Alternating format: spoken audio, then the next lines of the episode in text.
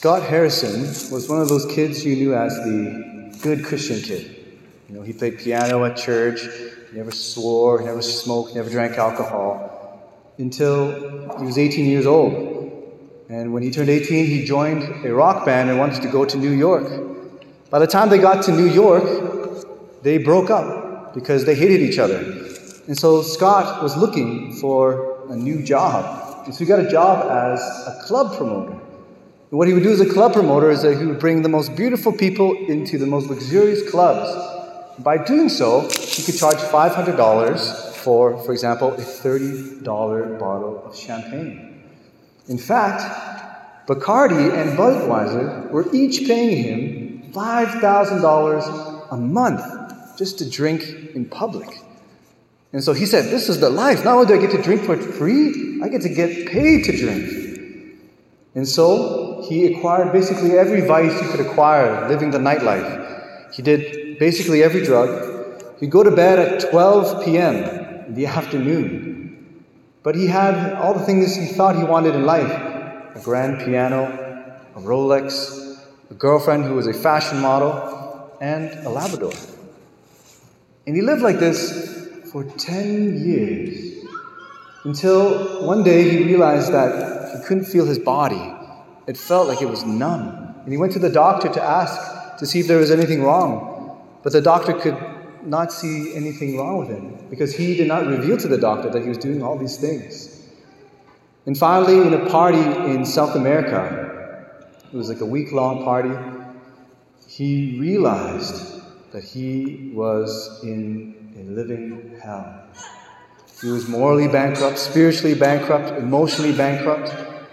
He wanted everything in the music to stop.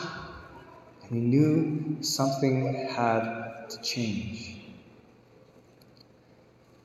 You know, over these past 2 years, I've spoken about many things, about the kingdom of God, about who Jesus is, about love, about joy, about having no fear. But today, the scriptures are inviting us to reflect on the reality of hell. And when I say the word hell, even that word itself makes us uncomfortable.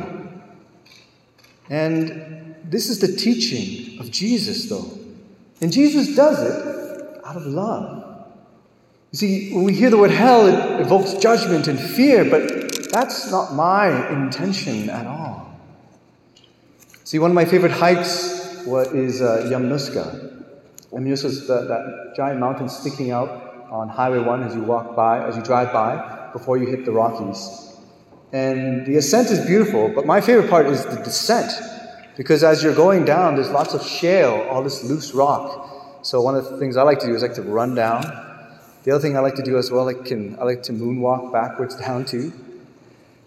Or the other thing, one of my favorite things to do is kind of run and do like a Hulk jump and then land like 10 feet from where I'd started.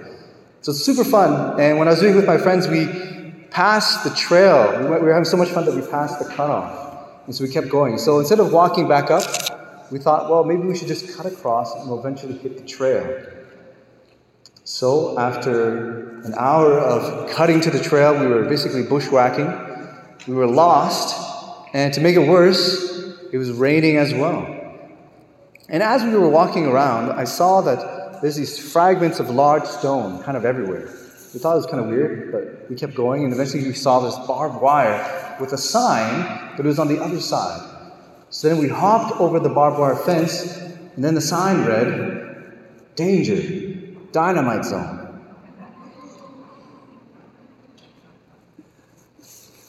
So my brothers and sisters, if I never spoke about hell, it would be akin to allowing you to walk in the dynamite zone unwillingly and unknowingly.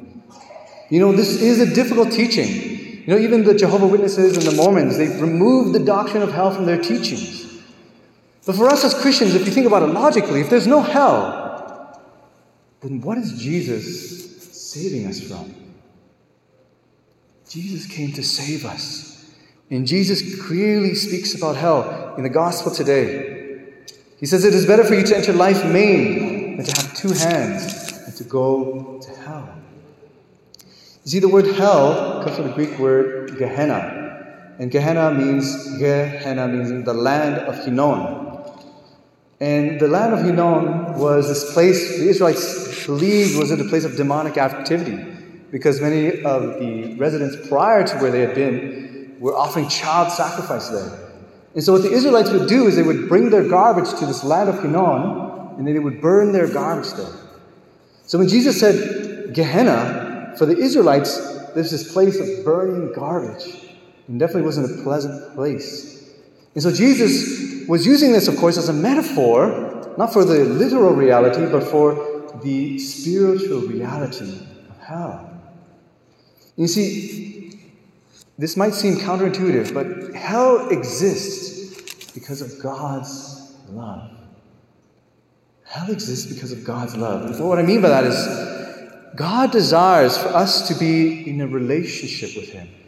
And so, in order for us to be in a relationship with Him, He gives us free will.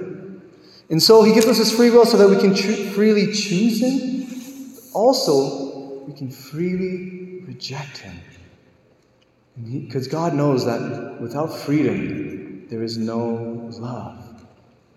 And God respects our freedom so much that He allows us even to reject Him, right? He doesn't just blast us out of existence when we don't choose Him. And you see, one of the chief pains of hell is the separation from God. You see, God is not just one good among many. He is the ultimate good. You know, when I speak about heaven, I tell people, okay, think about your happiest memory. And then multiply that by 300,000. Then I say heaven is that 300,000 you multiplied by, that's just a drop in the ocean of the beauty of God's presence. And so when we reject God, we lose that beauty, that joy, that happiness for which we were created. And so hell is something that we choose. That's why the Catechism says that it's a state of self-exclusion. Some people say that the gates of hell are locked from the inside. And so C.S. Lewis says it beautifully. He says that there are two kinds of people in the end. Those who say to God, "Thy will be done." And those to whom God says in the end, "Thy will be done." All that are in hell choose it. And so, my brothers and sisters, I want to warn you of the path that leads to this place.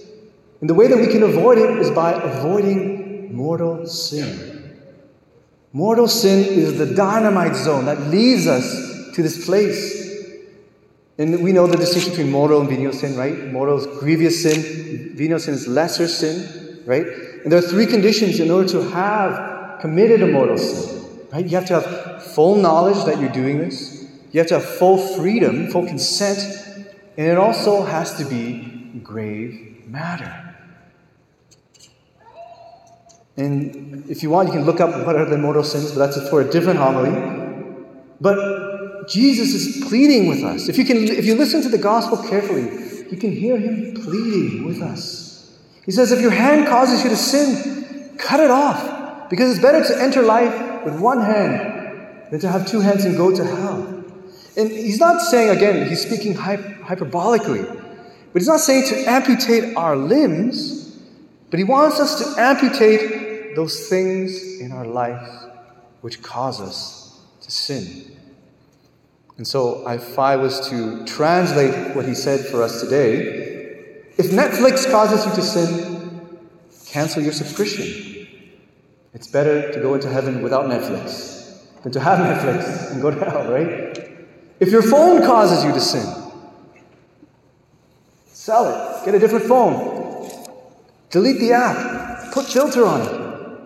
Because it's better to go into heaven without a phone than to have a phone and go to eternal punishment. Jesus is calling each and every one of us to a radical conversion. That if anything was to get in the way of our love for Him, He's inviting us to let it go. Because heaven is so much greater. And we were made for more. You see, my brothers and sisters, Jesus' teaching on hell is not meant to paralyze us in fear. It's meant to invite us to abandon ourselves to the mercy of God. St. Faustina reminds us in her diary, Jesus speaks to her. Jesus says, "Let the greatest sinners place their trust in my mercy." You know, one of the greatest joys I have as a priest is to hear people's confession, to free them of their mortal sins. Because I know in my life, I needed that as well. In this repentance to which we are all called to, at the end of the day, this Jesus teaching reminds us that we are made for more, that we can do more with our lives.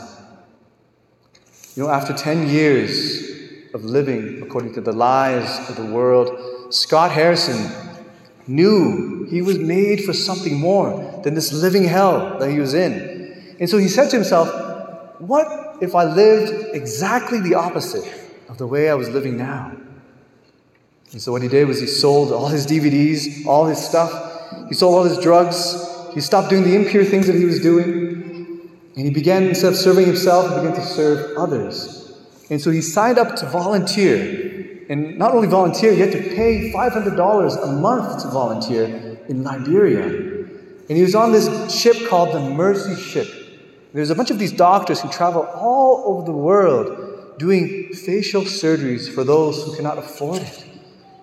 And this was something that he was able to promote. And so one day as he opened the doors of this boat, you know, they had rented out basically a soccer stadium. They were able to help 1,500 people.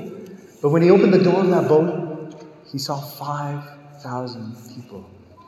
And he wept because he knew that they would have to turn away 3,500 people. And so eventually he started going into the towns and talking to the locals. And then something shocked him. He saw this little kid drinking what was basically swamp water. Imagine your child drinking water that was brown with snails and slugs and worms. And so it clicked in his mind. All these people are sick because they're drinking this type of water. And so what he did was he started a company. Now he wasn't a club promoter now, he was a promoter of clean water. And he started a company. You might have seen it on YouTube. It's called Charity Water. And since its inception till now, he's raised over $300 million. He's changed his own life, and he has helped over 11 million people throughout the world to get clean water. You know, this drunkard, this club promoter on the pathway to hell changed his life because he said, what if my life was exactly the opposite? And he abandoned himself to the mercy of God and began to change the world. And so, my brothers and sisters, this teaching today is difficult. It's not easy. It's inviting us to repent, to change, but to abandon ourselves to the mercy of God who never turns us away, but also reminds us that we were made for something more. And that's the beauty of heaven. And so, my brothers and sisters, what Scott asked himself, I ask you and myself today. What if my life was exactly the opposite of the way it is now?